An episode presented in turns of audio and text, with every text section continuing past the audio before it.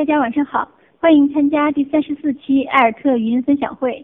本期我们非常荣幸的邀请到了心理学教师，在腾讯大家、新京报、财新网等开设心理学专栏的唐英红老师，来和我们分享家庭教育和亲子关系。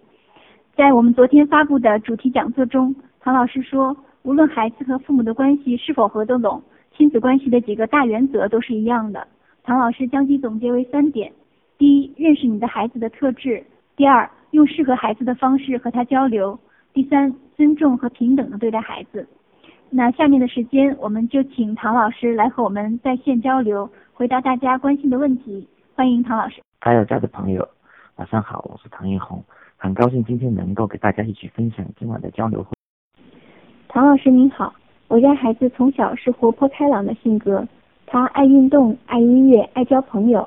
目前还是学校管乐队的主号手，就是学习成绩不好。明年就要中考，大家都很焦虑。孩子又值青春期，家庭矛盾凸显。我想问两个问题：第一，孩子的学习智商是注定的，没有办法改变的吗？第二，如果我们不给孩子太大压力，保持孩子快乐、家庭和谐的话，孩子就可能考不上好的学校。面对的现实就是。将来到社会上没有竞争力，这个该如何来接受呢？谢谢。嗯，首先这个问题呢，第一个问题是孩子的学习智商，孩子的学习智商在很大程度上可能跟孩子的那种天天赋有关，啊，当然后天的教养、后天的训练能够改善，因为呃，我看这个孩子应该还是在未成年，未成年的话，那么他的智力还有发展的空间。所以说，他不是一个呃固定的，或者说不能改变的。但是每个孩子的智力的优势，它可能体现在不同的方面。也就是说，呃，可能像这个问题当中的孩子，那么他可能喜欢运动，喜欢音乐，爱交朋友，可能他的智力优势是在这些方面，而未必反映在语言能力或者说是数理的逻辑能力方面。那么这是我们的那个学校教育可能比较倚重的两个方面。所以说，从这个角度来说的话，可能就是说，父母首先父母的心态要改，要改改变，不是说很着急的一定要去改变孩子。呃，呃，刚才说到就是说，呃，可能家长可能最大的呃应该注意的是如何去理解和发现自己的孩子，然后因势利导，然后呢，在顺应孩子天性的情况下面，如何把他引导到就是说，呃，现在比较教育比较看重的或者比较移重的这些方面，这是第一个问题，嗯。第二个问题是，就是说，呃，给孩子压力的问题。那么现在目前来说的话，首先哦，还是一个问题，就是家长要放松。呃，虽然说现时代，那么学校教育或者是我们学校教育的体制，使孩子如果不能够考上一个好的学校，可能会就是说面对更大的那个未来发展的一些困难。但是呢，一定要知道，欲速则不达。那么，呃，家长首先，我刚才也说到了，就是说，呃，要帮助孩子去适应学校的体制，首先是家长要适应孩子，家长要能够就是说理解和了解孩子。呃，虽然我不不一定说家长理解和了解了孩子之后，孩子就一定能够在学业上面，呃，就是说是呃突飞猛进的发展，但起码来说的话，可以给孩子营造一个就比较宽松，也比较能够就是说让他更可能就是说去发展的这么一个空间。否则的话，就会导会导致一个就是孩子的压力，有无为的压力，以及亲子冲突的紧张，就孩子不听家长的话了，你怎么说他都不听了，呃，以及就是说孩子呃进一步的，就是说和学校教育之间的冲突，就导致他的适应不良等等等等。当然，最后还有一个问题，就是说，啊，很多家长会担心，如果孩子不能够像别人家的孩子那样考上好的学校，考上好的高中，考上好的大学，那么可能以后的发展就怎么样怎么样。实际上，我觉得现在的家长在很大程度上不要去过于去担心这一点，因为孩子只要你能够让孩子有成长的空间，那么他未来他一定有自己可以去拓展的这么一些呃机会和啊那种，就就比如说你不要说孩子了，就是我们自己家长你都不能预料你五年后的生活怎么样，那么你怎么去要求孩子呢？我的母亲是一个非常爱说话，可以说。一整天都说个不停的人，但是我却是一个喜欢安静的人。每逢周末和他相处一天，我都感到身心疲惫，因为我因为他并不关心我的想法，只是不停的说，每一件事情之间也没有什么关系。嗓门也很大，他也不缺少朋友，每天也有很多老人，也有我父亲和他说话。我开始都很耐心的听他说，慢慢就会感到头痛、疲倦，有时候甚至会觉得忍不住说：“您休息一下，只说最要紧的。”他说：“我就要你听我说话。”我感到非常痛苦，也很畏惧周末去看他。我已经减少了见面的次数，一个月见一次，但是还是很难受。不知道唐老师有什么建议给我？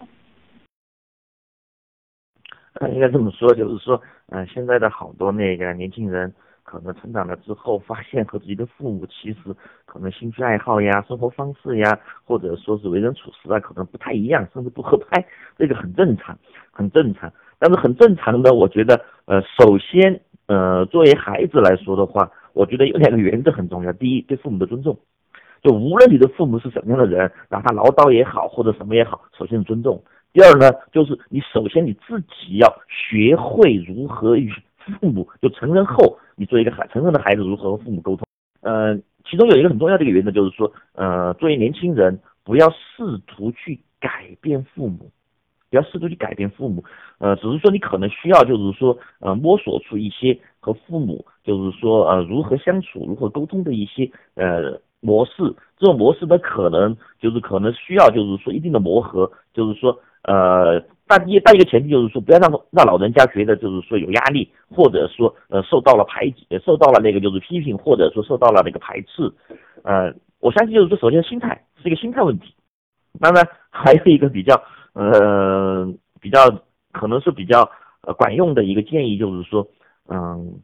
对于对于父母来说的话，如果他把重心就放到了家庭内部，或者家长放在孩子身上，呃，生活相对来说的比较单调，或者说比较那个啊不是那么丰富，那么家长可能唠叨就多一点。所以说，我觉得作为孩子来说的话，要鼓励父母，或者说营造环境和条件，让父母的生活变得更加的丰富。当父母有更多的丰富，比如说他在外面打牌呀、跳舞啊什么什么的，他估计就没时间那么来就在你面前唠叨了。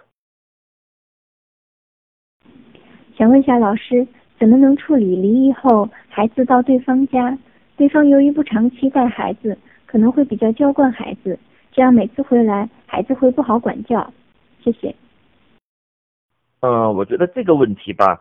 嗯，首先来说的话，不仅是离异的家庭。就包括是夫妻在共同生活，那么也可能会出现这种分歧，就是说，呃，丈夫和妻子因为对教育孩子的这种方式方法，或者说对孩子的引导，或者诸如此类的问题，会最容易产生分歧和冲突。当然，离婚呢会把这种现象呢，就是说更加的，就是说显著的和凸显出来。在这种情况下面，就是说作为孩子的父母，就不管是婚内还是离婚后，那么最好的方式。还是沟通，还是积极的沟通。也就是说，呃，你作为就是说担忧的一方，那么你可能需要直言不讳的，当然在前提是尊重对方的情况下面，直言不讳的把你的困扰或者你的担忧向对方去沟通。那么，呃，或者说把你的建议也提供给对方。提供给对方，那么当然对方来说也看对方什么样的人了。如果对方来说的话，他能够跟你沟通，那么我觉得这个问题好解决。如果对方不愿意跟你沟通，那么这个时候你你就要去想别的办法。呃，这所谓别的办法就是说，可能就是说你就要呃调整，或者说是变更，就是说是比如说孩子到他那儿去呀，或者控制时间控制什么的，就是如果监护权在你这儿。如果在你这儿的话，那么你是有权利做这么做调整的。当然，你不能够完全禁止孩子跟对方接触，那肯定是不不合法的。但是说你可以做调整和那个并购，这是这是一个。第二个就是说，你可能要对孩子进行一些疏导、一些引导或者是一些开导，就是说让孩子就是说能够就是说呃他自己呃主观上或者他自己就是他经验里头情绪上面能够就是说对那边产生一定的就是一些消极作用，产生一定的就是说是免疫能力。那当然也不排除另外一种可能性，就是说，可能您作为就是说是孩子的监护人或者孩子的父母一方，那么可能过于担忧了，就是说对方对孩子的这种负面影响。实际上来说的话，如果孩子主要是跟着你在生活，那么实际上对方偶尔去看一下，然后可能会有一些那种负面影响。这个就是说，关键问题是，只要你的生活方式或者你对孩子的主引导，或者你和孩子沟通没问题，那么应该是不会有太大的问题，就不要去呃过于的担忧。但是如果说你这个孩子有问题，比如孩子你的沟通有不畅通，或者孩子跟你之间就是说有不信任，那么对方的影响就可能更大一点。所以归根到底，你作为监护一方的话，可能呃检宁还是训练人责任，就是说钥匙还在您这儿。您好，我家孩子十岁，男孩。最近他们课本这期的主题是自己的理想和梦想是什么，于是我就这个话题与孩子交流。可是孩子告诉我，他长大也不知道自己干什么，适合做什么职业。以前小时候还有很多的理想，可是随着年龄的增长，他认为有些是不可能的，有些是不喜欢的。目前没有什么目标和愿景，导致我不知道如何激励他。请问老师，我该如何继续与孩子探讨下去这个话题？让孩子变得更阳光、更积极呢？谢谢。我觉得，呃，就这个问题来说的话，做父母的完全不要着急，也不要过于的担忧，因为对于一个十岁的孩子，他对这方面感到困惑，或者说 没有什么想法，是十分十分正常的。也就是说，这个问题由老师所要求他，学校教育所要求他去思考这个问题。当然，从引导孩子角度来说的话，无可厚非。但是呢，孩子没想法很正常，因为他。要还在儿童期啊，在儿童期的时候，他并没有一个清晰的思路。那么，呃，你都不要说孩子了，就包括成年人或者年轻人，有有有些时候他可能搞不清楚自己很迷茫，这很正常。而且孩子还谈不上迷茫，所以这个首先，我认为家长不要把它当做一个就是说很棘手的问题。你不把它当问题，你可以把它忽略过去，或者说就是说孩子哎那种你可以把它完全无视忽略过去。那么这是一个。呃，第二个方面就是说，如果家长担心孩子就未来的发展有什么问题的时候，那么，那么也就是说，家长你应该就是说，在在那个心态上面，在你的那个观念里头，以及在你的日常的和孩子朝夕相处的这种生活方式上面，你就必须也就要。体现出你对孩子的希望或者是引导，而不是说专门跟孩子说你应该应该怎么样，而是在你的言传身教、耳宣目睹当中，让孩子感受到某些积极的，或者说你对他的期望。因为孩子实际上对于父母的那种期望，如果在放松的情况下面，就是就是父母跟孩子之间没有没有明显的冲突的情况下面，那么孩子是能够敏锐的感知到父母对他的期望的。所以我就说到，对于就是说，呃。就不就不仅是就是说对于十十岁的孩子，或者是儿童期的青春期之前的孩子，实际上就是说呃大多数的我们父母的担忧的东西，其实都可以怎么放一放，其实可以放一放，因为孩子在这个过程很正常，你不能把他呃当做一个成年人，也不能把他当做一个，或者不能把用就是说父母作为成年人的这种思维，或者对成年人的这种就是说眼光来要求或者看待你的儿童期的孩子。就只要他不是大的问题，但大的问题，所以对儿童期的孩子怎么样？一个儿传，一个言传身教，一个耳宣目睹的言传身教，另外一个什么？就是说行为矫正，主要是从行为上面去控制，去去引导他，而不是怎么样，而不是而不是去说，因为他你成人说的很多东西对孩子来说是抽象的。当然再提醒一点，就是说，呃，如果有些父母他忍不住会对自己未成，特别是儿童期的孩子说太多，说太多造成的后果实际上是很负面的。它有两个后果。第一个后果就是什么呢？让孩子烦，就让孩子就和父母抵触。这种抵触如果发展到了青春期，就可能导导致什么呀？隔阂，也就是说你会你会面对孩子的引导上面失控。第二个后果就是什么呢？让孩子吞敏。什么叫吞敏呢？就是说他对于就是说这些积极的话语已经不敏感了。因为你说太多了，他不敏感了，以后这个孩子容易表现出什么叫油盐不进。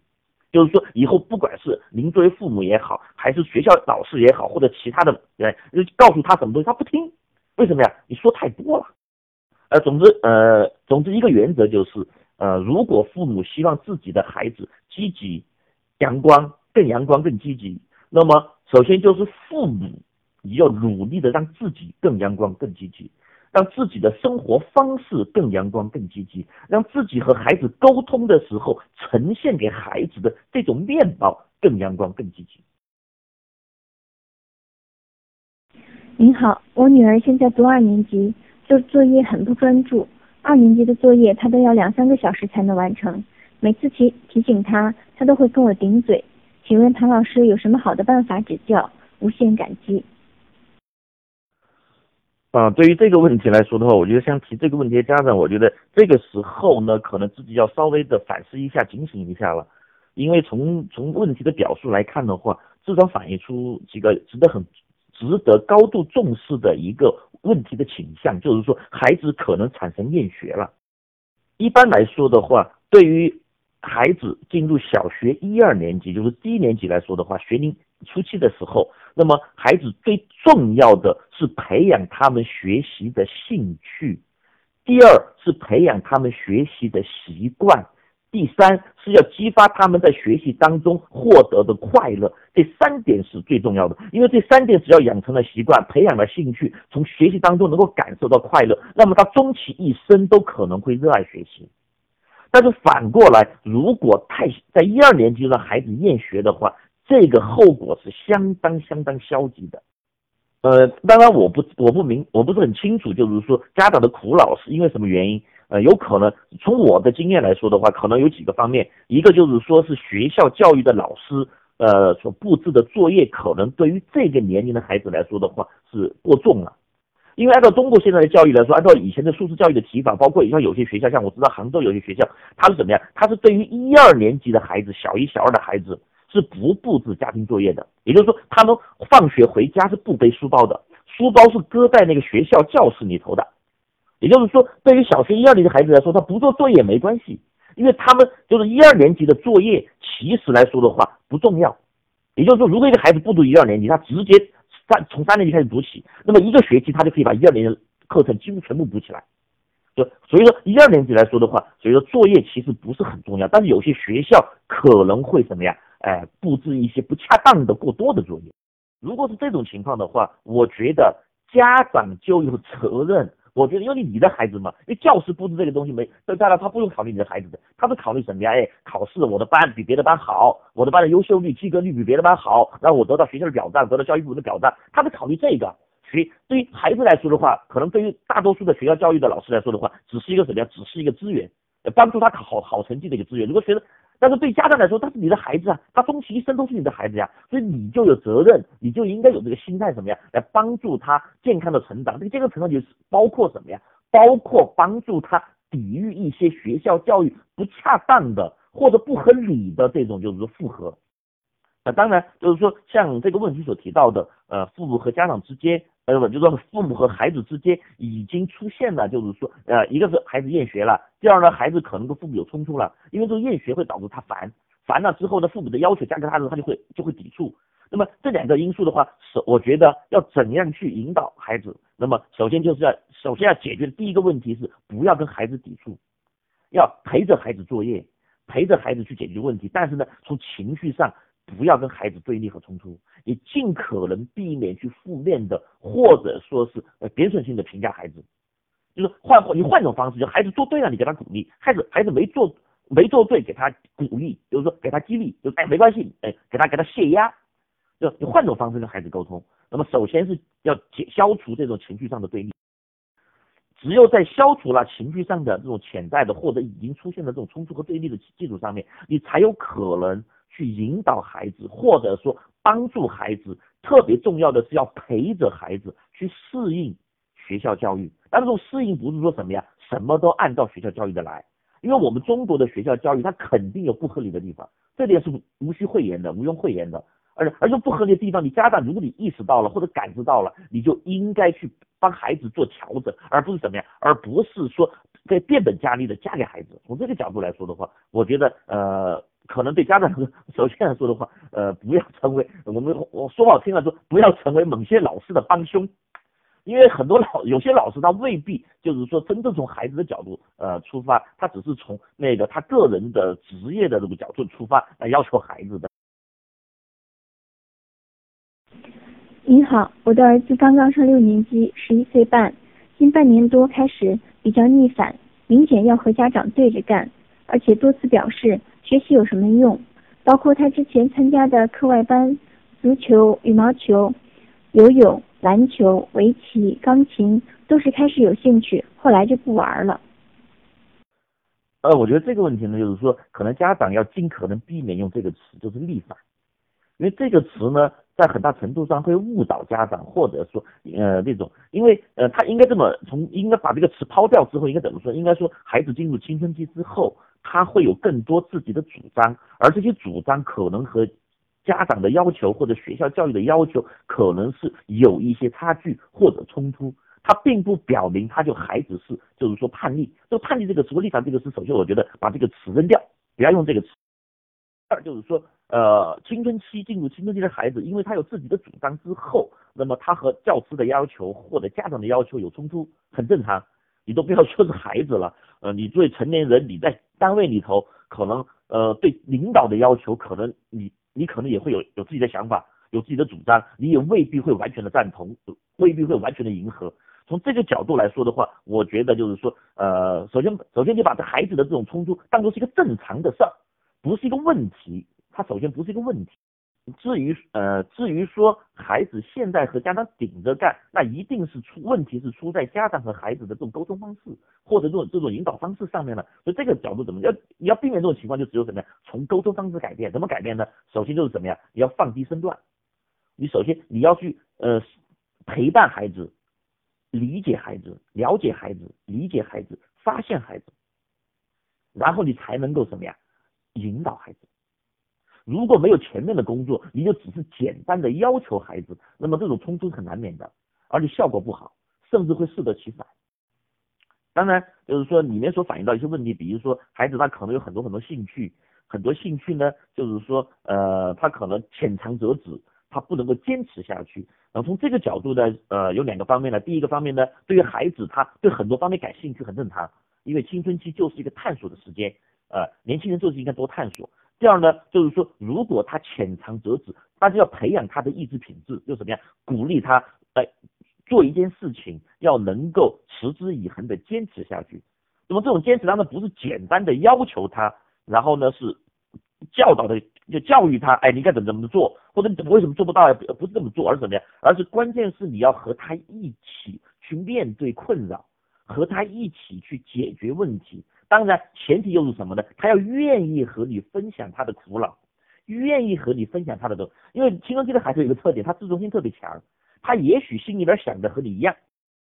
呃，也那就他青春期孩子自尊心特别强，他也许他心里边想的和你和你的要求是一样的，但是你的要求的方式不妥当，他可能就会适得其反，他不仅无助于他的就是说成长和改变。反而会让他怎么样？反而会让他怎么样？我我偏不这么做，就偏不这么做。所以我觉得家长来说的话，呃，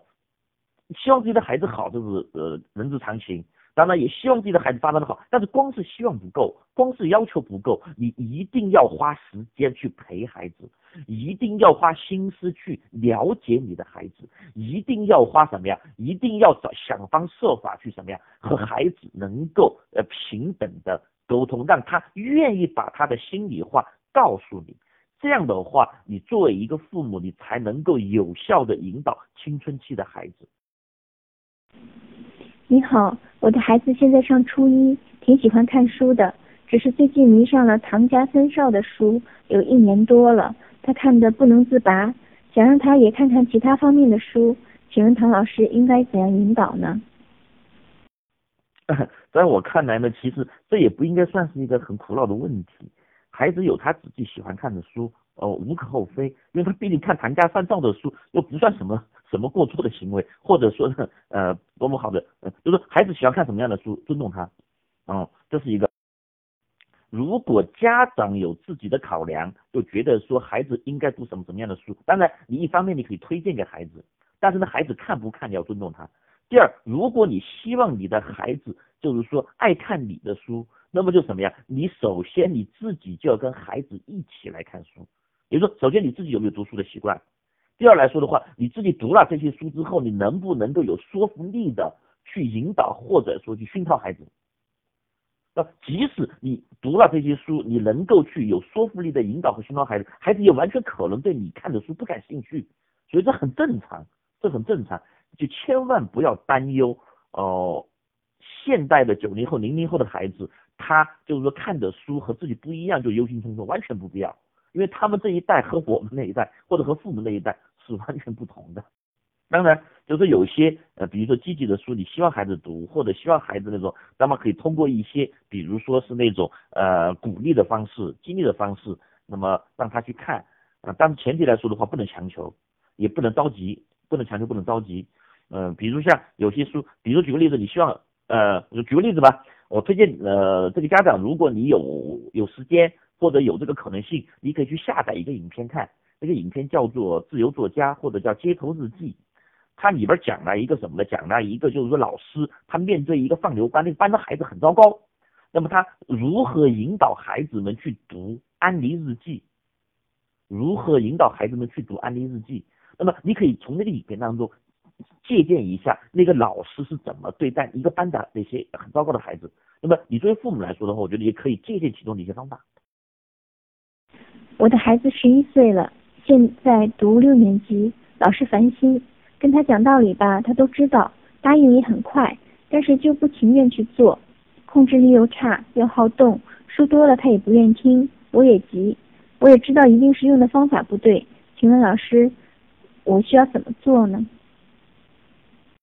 嗯，也不一定是方法不对吧，因为到了青春期来说的话，就现在孩子十一岁，他濒临青春期了，那么在或者儿童儿童后期或者青春期前期的时候，那么孩子会出现一些行为上面的一些波动，或者行为上面的一些都不不见得是问题。首先来说，不见得是问题，那么就是说，呃，这是第一个，就是不见得是问题，你不用那个。这第二个就是说。呃，父母跟孩子沟通的时候，孩子呃有些时候他不听，或者就是或者甚至来说的话，就是说呃情绪性比较就就就像您那问题当中说到的，呃答应的快，但是不情愿去做，那么这个都很正常。首先来说说，你你自己要把这个问题的权重从你的心里边把它降低，就不要把它当成一个严重的问题。当然，呃对于孩子来说的话，如果他总是那个答应的快，他做不到。那么，呃，也是一个，就是说，肯定对孩子来说的话，他这个不好的习惯，他这个不好的习惯。那么要改变这个习，要帮助孩子去改变，或者说去矫正这个习惯怎么办呢？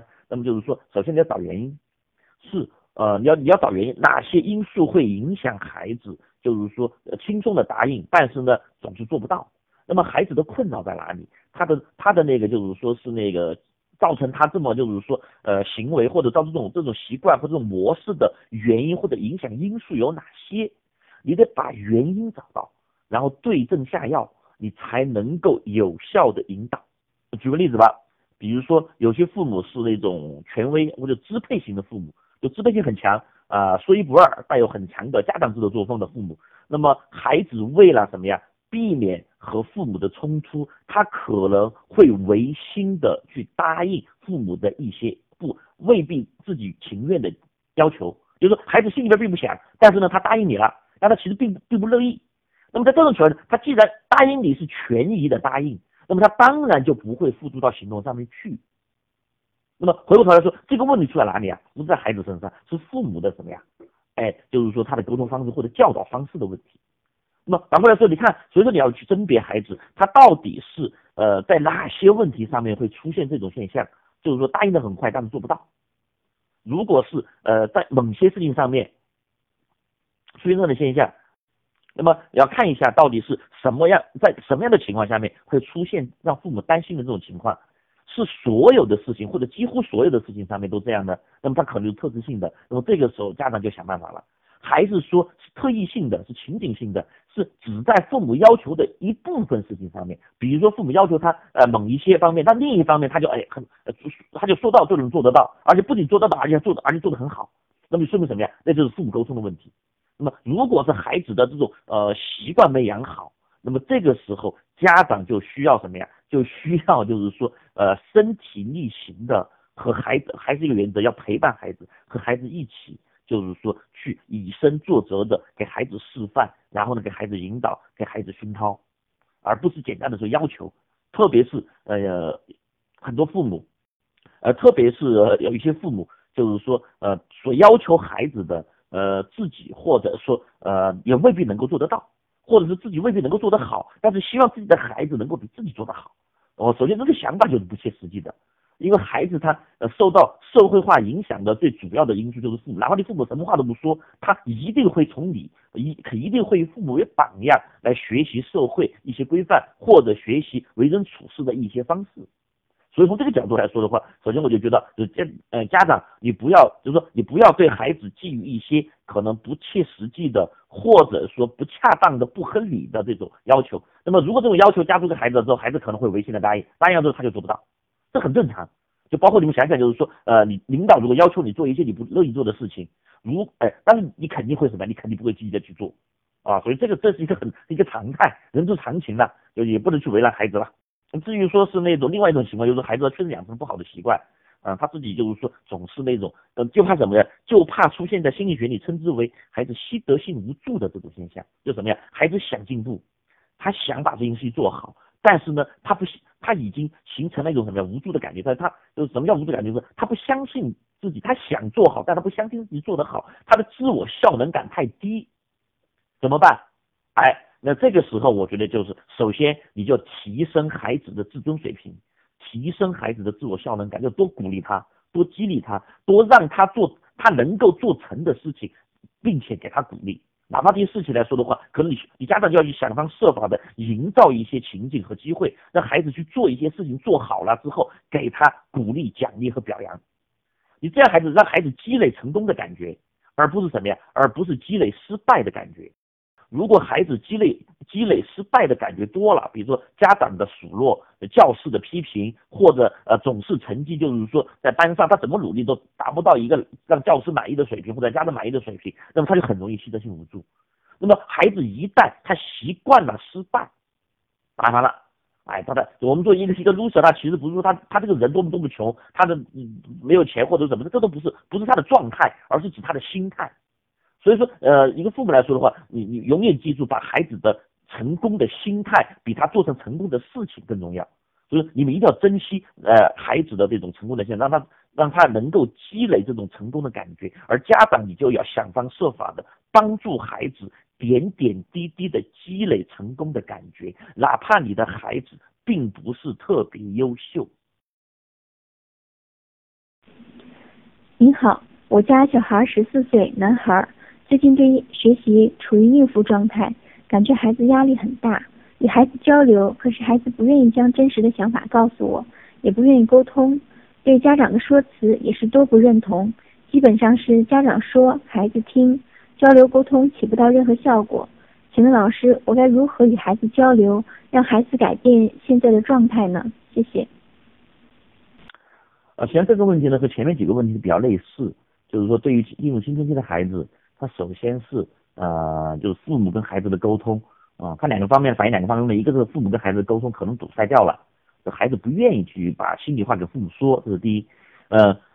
因为孩子不愿意跟父母沟通，或者孩子不能够从父父母那儿得到更多的理解和支持，那么孩子他可能会陷入到一种什么不自信的一种困惑当中。也就是说，两个方面的问题了，一个是呃亲子之间的沟通问题，第二个是什么呀？第二个就是那个孩子的他自己已经陷入到一个可能比较糟糕的一种，就是说不自信的状态。那么遇到这样的问题，那么家长怎么办？呃，第一个问题来说的话，就是说呃亲子沟通的问题。那么首先我还是说到的跟前面的一样的，前面的问题回答一样的，就是说首先来说的话，家长要检讨自己的这种沟通方式，对孩子是不是只是简单的要求，而没有花足够的时间去陪伴。去聆听，去了解，去支持，去发现。因为呃，很多父母会陷入到呃家庭教育会陷入到这么一种误区，就是说父母会从自己的角度，从自己能自己的期望、自己的要求、自己的想法出发去要求孩子，希望孩子照自己的想法去发展、去成长，而没有啊，或者说。没有这个想法，或者意识不到，或者做不到去真正的去了解、聆听自己的孩子，而从而从了解和聆听的基础上面去帮助孩子按照适合适合他的方式去成长。呃，如果所以说，如果家长要改变这种和青春期的孩子这种沟通堵塞，那么就需要什么呀？点点滴滴的从基础工作做起。首先要取悦呀，就让孩子相信父母，愿意。就是首先让孩子感觉到父母是呃能够理解自己的，第二父母是能够就是说支持自己的，他当他孩子相信父母能够理解和支持自己的时候，那么孩子的心扉就能打开，他就能够一方面来说他愿意把自己的困扰告诉父母，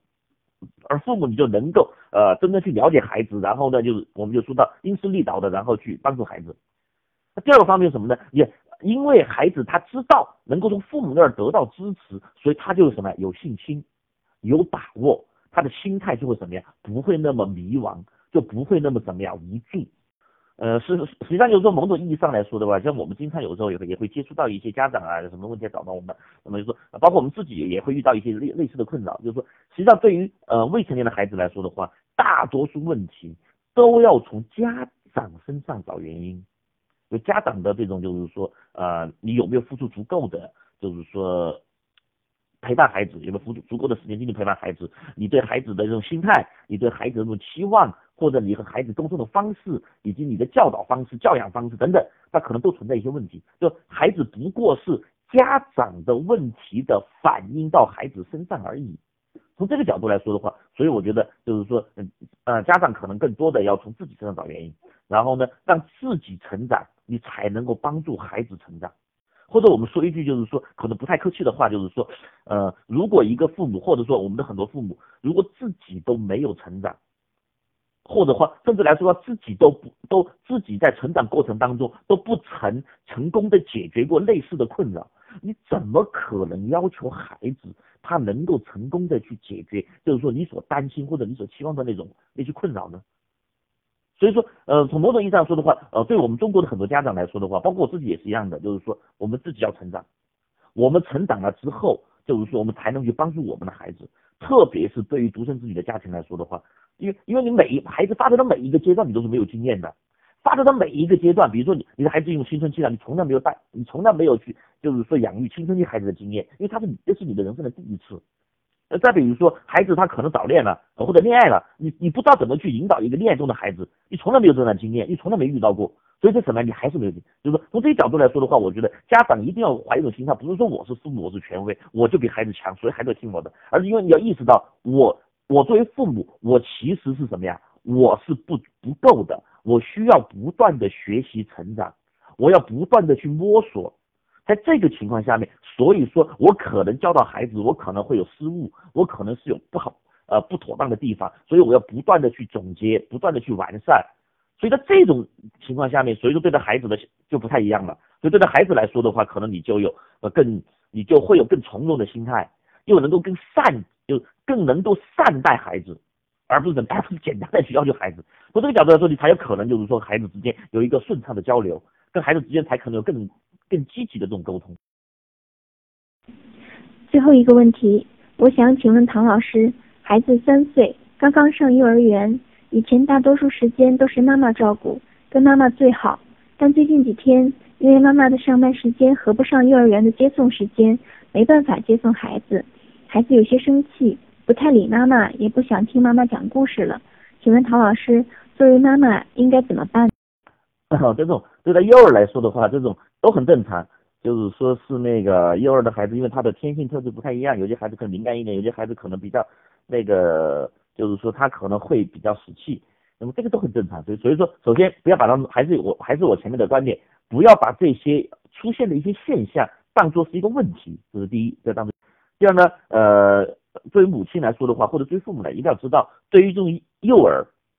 啊，或者从婴幼儿来说的话，他其实他的安全感对于他一生来说都是很重要的。这种安全感就意味着什么？就就源于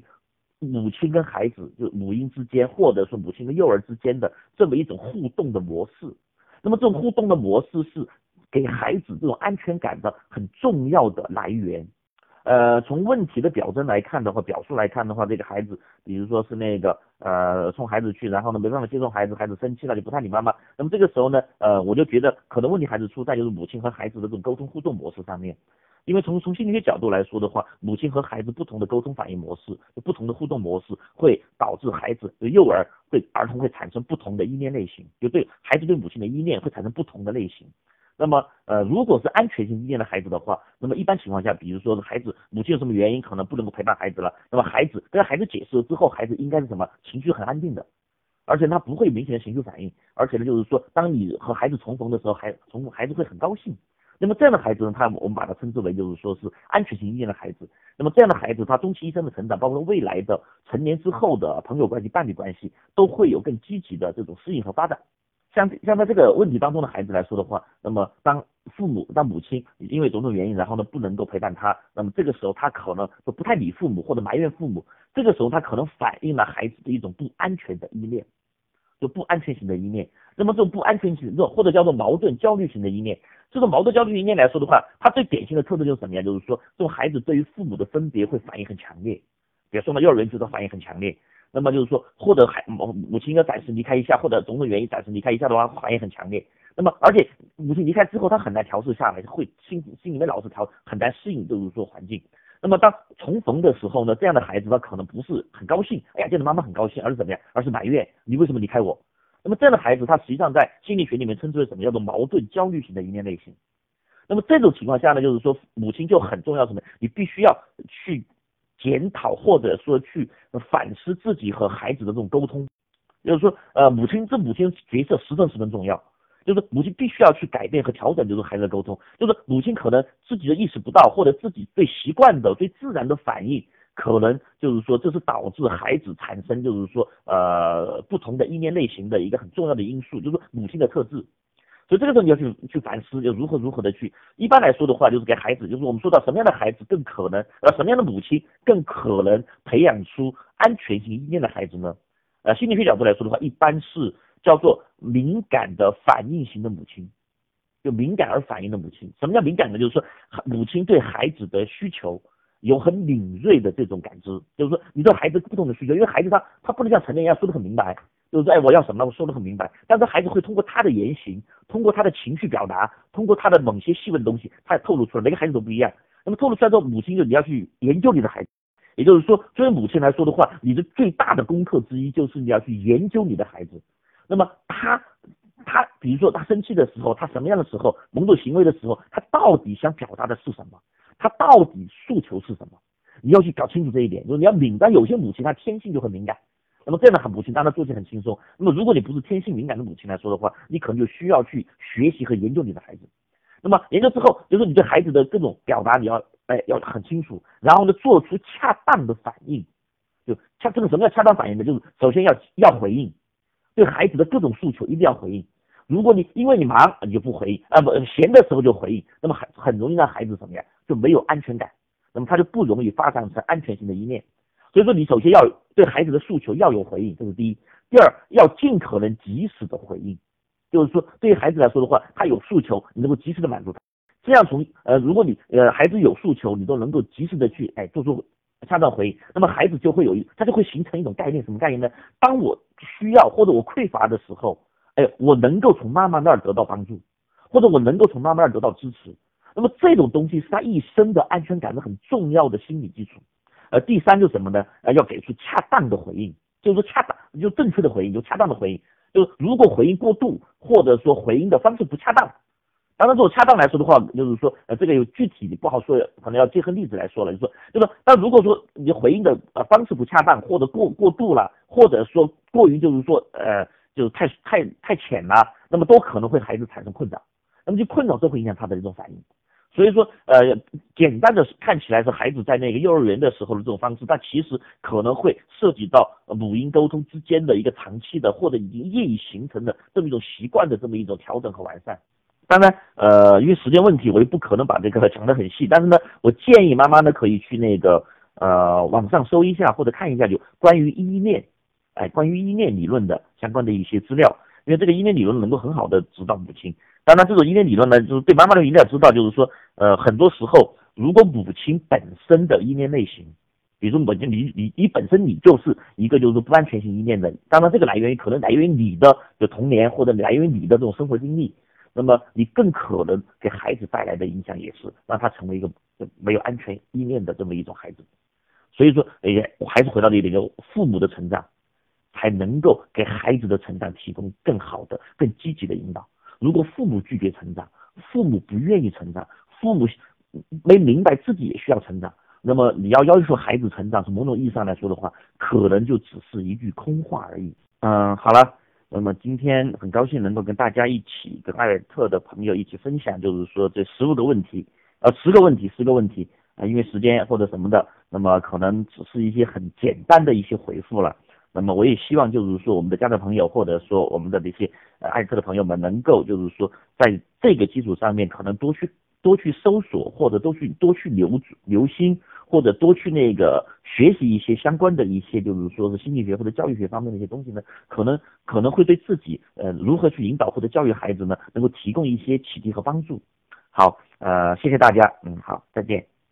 感谢唐老师精彩具体的解答。时间关系，我们今天的交流部分就到此结束。以后在唐老师时间方便的时候，我们还会邀请他来跟我们做更多的分享。同时预告一下，下周二三我们系列讲座《教育在窗外》的第二期，邀请台湾教改的重要推动人、台湾另类教育学会理事长冯朝林老师，来跟大家分享台湾经历的教改历程和教育创新的经验。欢迎大家准时参加，我们下周见。